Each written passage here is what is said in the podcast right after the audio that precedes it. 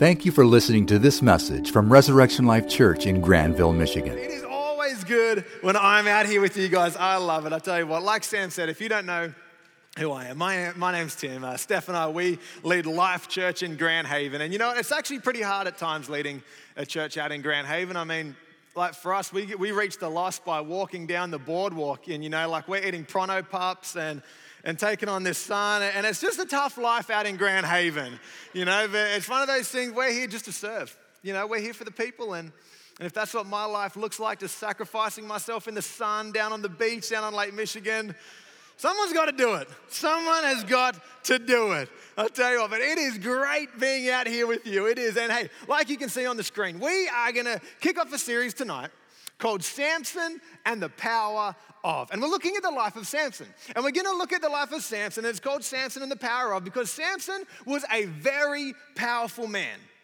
who was called to live a very powerful life. Now, one of the interesting things about Samson is, is we've all heard about Samson. I mean, we've all heard about him, but I think not many people actually know a lot about Samson. I mean, we hear stories of his incredible feats of strength. We hear stories of what happened when the Holy Spirit teamed up with him and he went out and just did these incredible, incredible things. But a lot of the time, we don't know why it was that the Holy Spirit gave him this strength. We don't know what on earth he was here for. We don't know what his calling in life was. We know throughout this series, we're going to look at all of this. We're going to find out why it was that Samson was so equipped with this incredible strength. We're to look at the plans and the purposes that God had for him. We're to look at the things that Samson did well. We're to look at a whole bunch of things that Samson did not do well.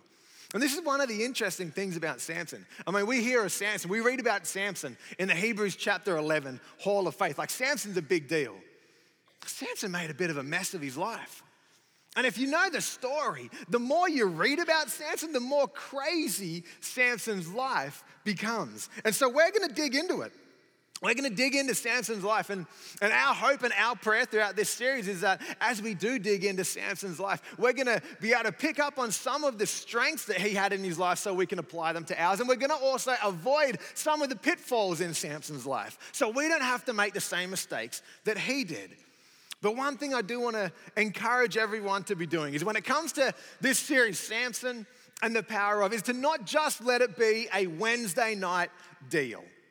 Don't let it be something where you turn up to church on a Wednesday night, you, you engage in worship, you hear a message, and then you just go home and you leave it at that. I want to encourage every single person to be reading along throughout the life of Samson throughout this series. Samson's life, it kicks off in Judges chapter 11, and, and it comes to a close in Judges chapter 16. It's four verses. So I want to encourage you to be reading through Judges chapter 13 to 16. Read the verse, the, the chapters leading up to it so you can see what was going on in, in the world just before Samson arrived. Read the, the chapters after so you can see what the results of his life were. But whatever you do, don't let this just be a series that you listen to and then go home and do nothing with. Make sure that you're picking up your Bible, you're getting into the Word in your own time, and you're following along to get as much out of this series as possible. You know, before we before we go into Samson's life, I, I do want to have a quick look at what was going on in in, in, Samson, in, in, the world at that moment. See, Samson was an Israelite, okay? And as an Israelite, God's plan for the Israelites that they were going to be a people set apart for Him. And so the plan was that the Israelites, they'd be doing everything that God had called them to. God told them to live a certain way. And when they did live that certain way, they would be so blessed because of it. They'd be living just how God had called them to. And because they did, they'd have all of the fruit of that in their life. And so the plan was that Israel would live as God had called them to, and they would be extremely blessed because of it. And because they were so blessed, all of the surrounding nations, they'd all look to Israel and they'd wonder what on earth was so different about them. They'd look at the nation of Israel and see so much blessing and see so much fruit in their lives, and they would want what they had. And so all of the nations would look at Israel and in turn would want to turn to God for themselves. This was the plan. So they'd live God's way, they'd be extremely blessed, everyone would see it, would want what they would have, would turn to God, and it would just be fantastic. The only problem was Israel kept messing it up. I mean, God had this awesome plan, But Israel kept messing up. And at this point in the story, when Samson comes in, they're messing up again. And I'm like, Israel, they're not a, they haven't been around for a tremendous long time at, the, at this moment. This is the seventh time that they have messed up. And they found themselves in this cycle where they'd be chasing after God, they'd be living His way, they'd see all of His fruit and His blessing in their life, and then they'd mess up. And because they would mess up, they'd start chasing after other things. They'd kind of put, put God to the side. They'd start doing their own thing in life. And as soon as they turned away from God, they'd open a door for the surrounding nations to come in and overtake them. And so the nations would come in and they'd take over and they'd take control of all of the ground. They'd put the people in slavery. And then the people of Israel would realize what they did. And they'd turn back to God and they'd cry out to God. God would come and rescue them. The nations would get kicked out. And this cycle would happen again. So this is cycle number seven. Okay, so just in case you ever think that you're messing up in life, these guys are the freshest nation out and they have messed up seven times already. So don't think that you're all that bad. But this is when Samson comes onto the scene. And this is why Samson was such a big deal, because Samson was the guy that everyone was waiting for. I mean, it was kind of like when you're sitting in church sometimes and, and like you're trying to understand what the dude on stage is saying, but it's just not really connecting. And you've had a big week and you're really tired and you got here late so you couldn't get the coffee and you're sitting through service and you're just trying to keep your eyes awake. You know, you're pushing through trying to make it. But then you see a musician start walking on stage. And you know what that means when the musician starts to come back on stage, service is almost done, baby. We're in the home stretch. Anyone know what I'm talking about? Is it just me? Whatever, you know what I'm talking about. You're out there polishing your halos. Come on, man. You know exactly what I'm talking about. This was Samson to Israel. I mean, these guys, the nation of Israel, had been in oppression. They'd been taken over by the Philistines at this point in time, and they'd been waiting and waiting. They'd been crying out to God for someone to come and rescue them. And finally, Samson was here. Samson was the guy that everyone was waiting for. You see, before Samson was even born, we read in Judges chapter 13, before Samson was even born, an angel of the Lord appears to Samson's mother and tells him, she says, tells her, she said, Hey, Samson's coming. You're gonna have a son, he's gonna be called Samson, and he's gonna take the lead. He's gonna lead the way in setting free the Israelites from oppression. So everyone was waiting for Samson. Now, Samson was a Nazarite, which basically meant that his life would be set apart for God. His whole life was going to be sold out and dedicated to seeing God's will come into his world. His name literally meant sunshine. And so, in a time where it was one of the darkest moments in Israel's history, all of a sudden, sunshine was coming on to the scene. So, everyone, everyone was ready for Samson. He was a big deal. He had a huge call of God on his life, he had a whole lot of potential. The expectations were high. But just because Samson had potential, just because Samson had a calling, it was never enough to see God's best come about. And because Samson over and over again chose to do life his own way instead of God's way, we see all of the potential in Samson's life go to waste, and we see him not take a hold of nearly, nearly close to what God had in store for him.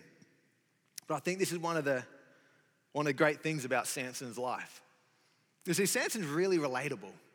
I'm not sure if you're like me. Sometimes I find myself reading the Bible and I read about the heroes of the faith. I mean, you read about the guys in Hebrews chapter 11, and these are like the all time greats in the Bible, and they do just some absolutely incredible things. We read about Nehemiah who rebuilt the walls of Jerusalem. We read about David, who killed the, the giant Goliath. We read about Joseph, who went from being a slave, he went from being in prison to leading a nation. We read about Joshua, who marched around a city and saw whole walls fall down. I mean, we read about these greats, and sometimes if you're anything like me, I feel that I read these stories and I can learn a lot from them, and I can be inspired by them. But I can also feel like I could never be like these guys. I mean, how could a guy like me ever live up to this standard, this Hebrews chapter 11 standard? I don't, I don't have faith like these guys. I don't have courage like these guys. I don't always make the best decisions like, like these guys always do. I mean, these guys in a whole another class of their own. How could I ever be like them? I'm not sure if you ever read the Bible and, and think the same way that I do. But then we read about Samson, who is also in Hebrews chapter 11. And you read about the life of Samson and all of the mess ups that he made, all of the failures, all of the shortcomings. And then you read about him in the Hebrews chapter 11 Hall of Faith. And you start to think, how on earth did somebody like that end up there? But this is one of the great things about, about Samson. Because I, I feel like I can't really relate to the other guys. But I feel like I can relate to Samson. In fact, I think all of us can relate to Samson a little bit. I mean, we all know what it's like having expectations placed on us by other people. A lot of us have been raised in a godly home and we know what that background is like. We all know what it's like to be tempted by the opposite sex, like Samson was. At times, we all struggle with wanting vengeance and revenge on people who have done us wrong. We don't always have the most consistent walk with God. We know what Samson was like, and when we read about his shortcomings and his failures and his mess ups, and then we read about him in the Hebrews chapter 11 Hall of Faith, it almost seems like if Samson can do it, then maybe so can I. And this is one of the great things about Samson's life. This is one of the things that we're going to learn when we look at, look at his life. Now, I truly believe that there's probably a little bit of Samson in, in all of us, and a whole lot of Samson in most of us. You know, this goes for the call of God as well. You know, if we look at Samson's life, he had more potential in, than probably anyone else in history up until this moment in time. I mean, he was announced before he was born. He was the only one that had the Holy Spirit teamed up with him to do these incredible things. He had an incredible call of God on his life. But just because the call was there, and just because he had potential, it was never enough to see God's best come about in his life. You know, for you and I today, we need to understand that we are in the exact same position as Samson. We all have godly potential in our life. God has a call on each and every single one of our lives. We are all here with a purpose. There is a meaning for our existence, but just because it's there, just because it's there, it does not necessarily mean that it is going to come to pass. You know, I love in Ephesians chapter 2, verse 10, it says that we are God's masterpiece. It says he has created us anew in Christ Jesus so we can do the good things that he planned for us long ago. In Ephesians 3, verse 20, it says, Now to him who is able to do immeasurably more than we could all ask or imagine according to his power that is at work within us. In John 14, it says, Very truly I tell you, this is Jesus speaking. Very truly I tell you, whoever believes in me will do the works that I've been doing, and they will do even greater things because of, uh, than this, because I am going to the Father. We need to understand that godly potential is in our lives. We need to understand that Jesus has done everything that he needed to to make sure that we could take a hold of everything that God has for us in our lives today. The call that God has in, on your life right now, you can fulfill it. What he has for you, you can live it out. But just because it's there doesn't mean that it's automatically going to happen. You see, in the New Testament, the Apostle Paul, he speaks directly to this. And this is what he says in Philippians chapter 3. He says, Brothers and sisters, I do not consider myself yet to have taken a hold of it, but one thing I do, forgetting what is behind and straining towards what is ahead, I press on toward the goal to win the prize which God has called me heavenward in Christ Jesus. In 2 Timothy 4, verse 7, he says, I have fought the good fight. He says, I have finished the race, I have kept the faith. You know, when Paul talks about godly potential and when Paul talks about the call of God on his life, he talks about it something that needs to be strained for and fought for. He talks about these things like it takes effort to take a hold of them, and that's because it does. The reality is, if we are going to see God's best come alive in our lives, we need to be chasing after it. You know? An equal truth is the fact that we have got a very real enemy who wants to do everything that he can to stop us from taking a hold of it. In 1 Peter 5, verse 8, it says, Be alert and of sober mind. so says, Your enemy, the devil, prowls around like a roaring lion, looking for someone to devour. You know, we do have an enemy who is fighting against us, but the good news, the great news is we have a God who is fighting for us. We have a God who doesn't just have a plan and a purpose for our lives. He hasn't just placed a call on your life specific to you, but He actually wants to be a part of seeing it come about. He doesn't just say, hey, here's a call on your life. This is what I've got for you. Good luck with that. Go figure it out. Man, this is what the Bible says. 1 John 4, verse 4. It says, The one who is in you is greater than the one who is in the world. Hey, he has given you a call. He has given you a plan. He has a purpose for your life. And he, has come, he comes alongside you to make sure that you have everything that you need to see it come about. You know, I love the fact that even though God is, is in our lives and wanting to see his call and his plans come about, I love the fact that even when we mess up, even when we make mistakes, even when we purposefully run from God, it never stops God from sticking to us. You see, in Deuteronomy chapter 31, it says, Be strong and courageous. Do not be afraid or terrified because of them, for the Lord your, go- your God goes with you. He will never leave you nor forsake you. And I want to look at this for a moment because here, it, God makes it very clear that He will never leave you nor forsake you. You know, it doesn't say that He will never leave you nor forsake you unless you do this. Or he will never leave you nor forsake you unless you do that. One of the great things about God, and we see this all the way throughout Samson's life, is that Samson, he messed up time and time again. Every time Samson messed up, every time he chose to live outside of God's will for his life, we see God there, ready, waiting for Samson to turn back to him. And we see that every single time Samson does, every time he makes a decision to turn away from his own ways and turn back to God, we see God come back and move in his life. And Samson does absolutely incredible things, but that's so good to know. Because if you're here tonight and you find yourself in a place similar to Samson, maybe you have turned from God, maybe you've rebelled against God, maybe you've been running from God, you need to understand that no matter how hard you've been running, no matter how hard you've rebelled, no matter what it is that you've been doing and going towards and chasing after, you need to know that no matter what you have done, it is never enough to separate you from God. And just like Samson, every time he turned back to God, God was there waiting with open arms, ready for him to engage with him once again. I love it. Deuteronomy 31 He will never leave you nor forsake you. You know, we see this the whole way throughout the Bible. We see God using people who didn't have it all together.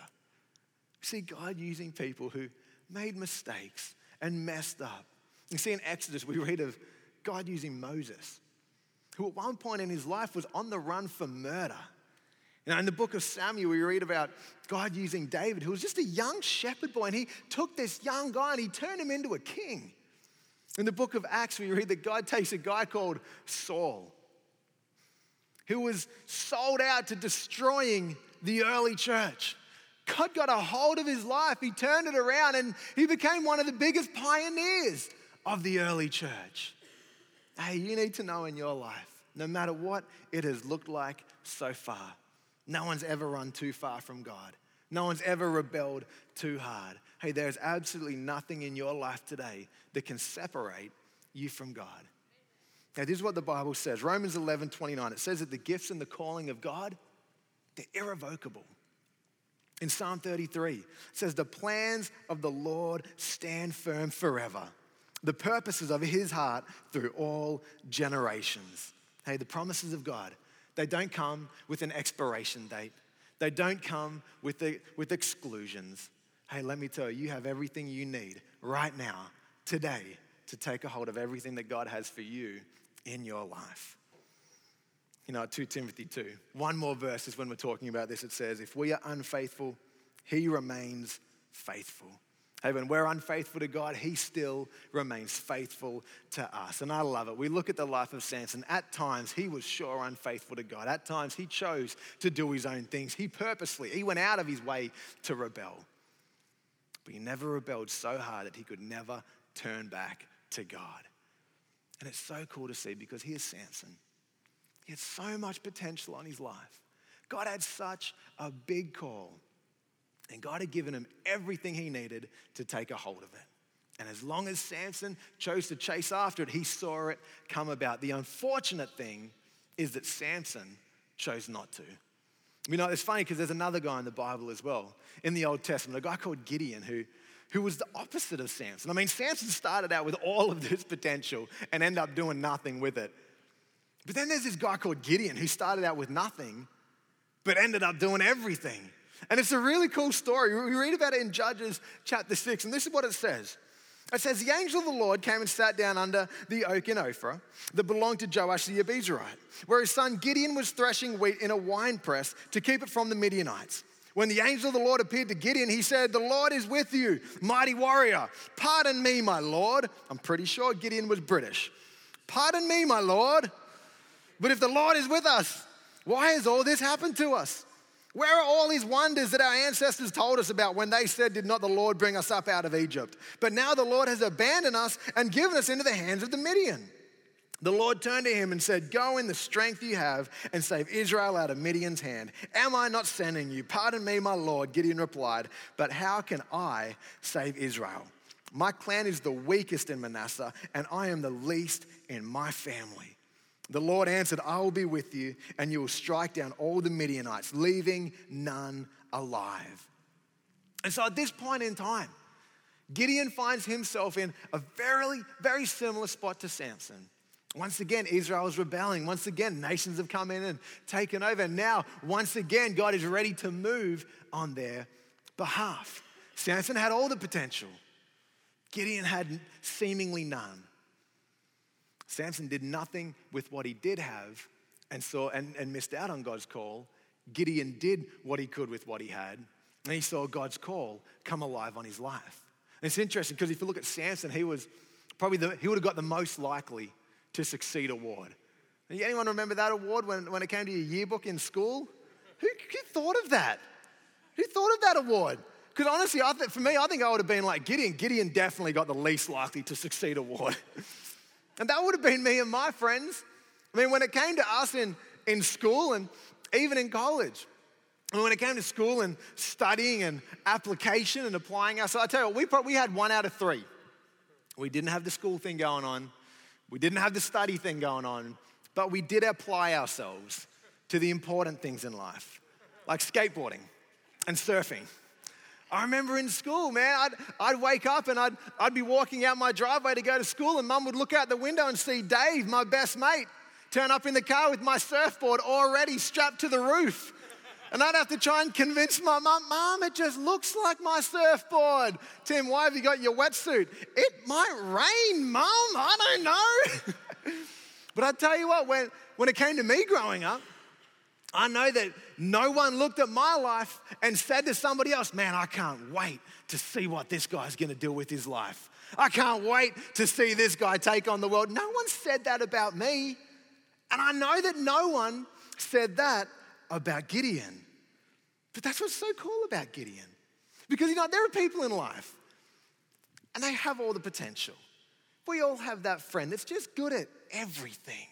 No matter what they put their hand to, they just succeed. You know what I mean? You start up a new sport with them, they're three weeks in, they're already sponsored. You're like, what is happening right now?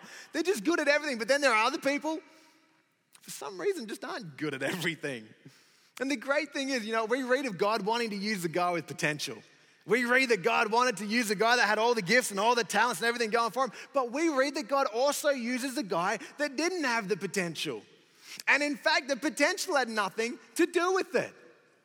What it came down to was what people did with what God had given them.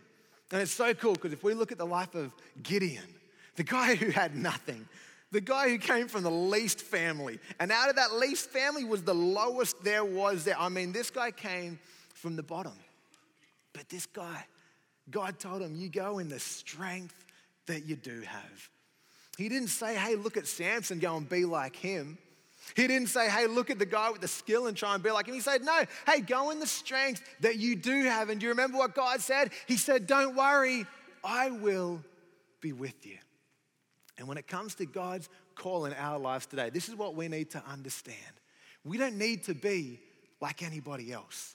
We don't need to be more like the gifted person. We don't need to be more like the cool person or the popular person. We don't need to be like the guy that has everything going on. We don't have to be the guy that's always getting the promotion. We don't have to be the one who's always getting the high distinctions. God says, go in the strength that you have.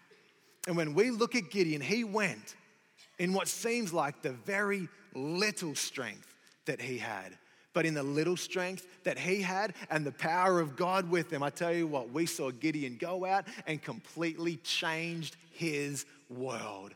Hey, when it comes to the call of God on your life, you may feel a little bit like Gideon. You may feel like you don't have a whole lot going on. Maybe you don't have the best history. Maybe you haven't made the best decisions. But just like God says to Gideon, go in the strength that you have, He says that to us today. He says, don't try and be someone else. Don't try and move in strength that you don't have. Don't try and, be somebody that's not yourself. Go in the strength that you do have. And when we combine the strength that we do have, when we combine what God has already given us and allow God to to come alongside our lives, we will see God move in our world like never before.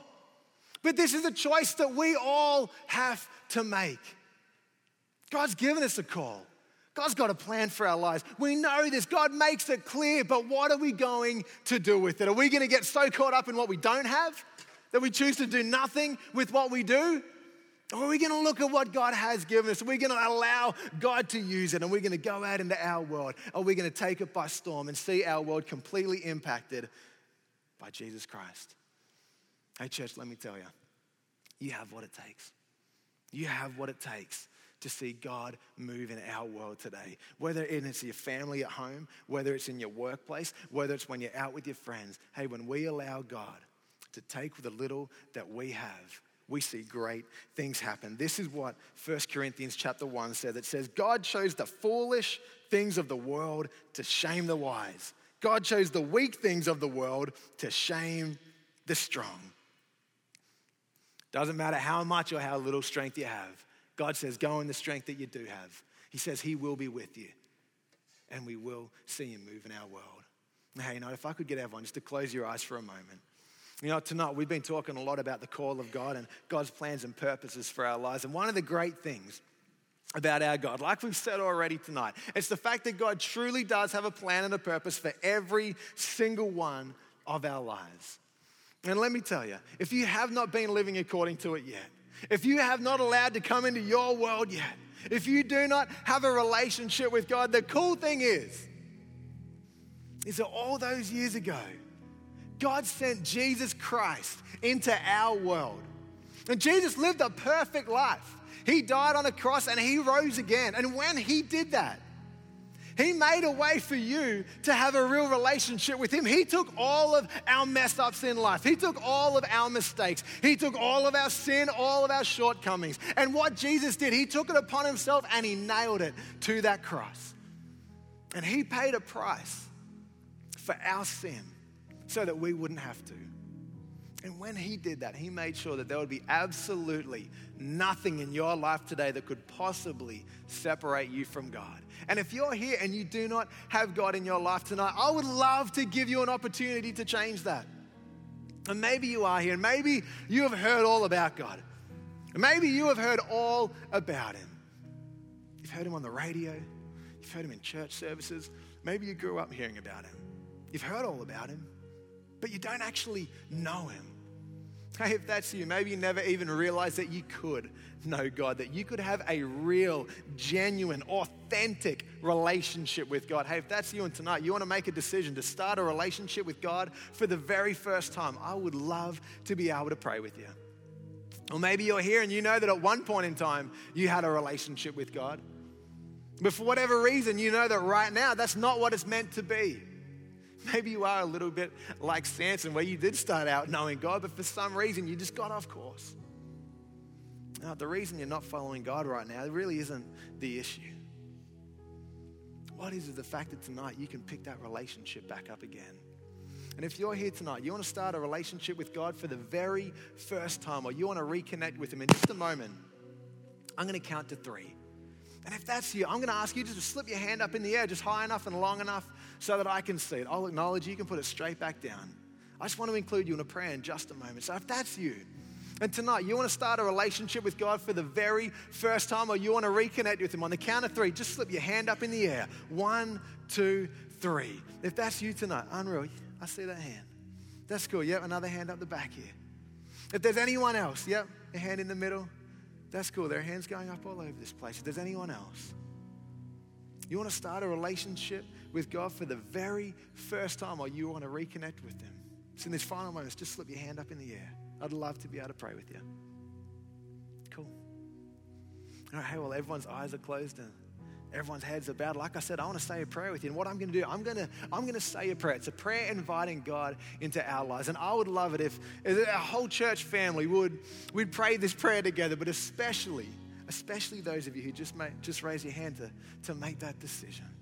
So, church, let's pray together. If you could repeat after me Dear God, I thank you that you love me so much that you would send your only son to die for me. I thank you that from this moment, I'm forgiven, I'm set free, I'm washed clean. And tonight, God, I invite you into my life. And I thank you that from here on out, we're doing life together. Amen. For more information about Res Life, please visit our website at reslife.org. If you have questions about Res Life or would like directions to visit us, please feel free to call 616 534 4923.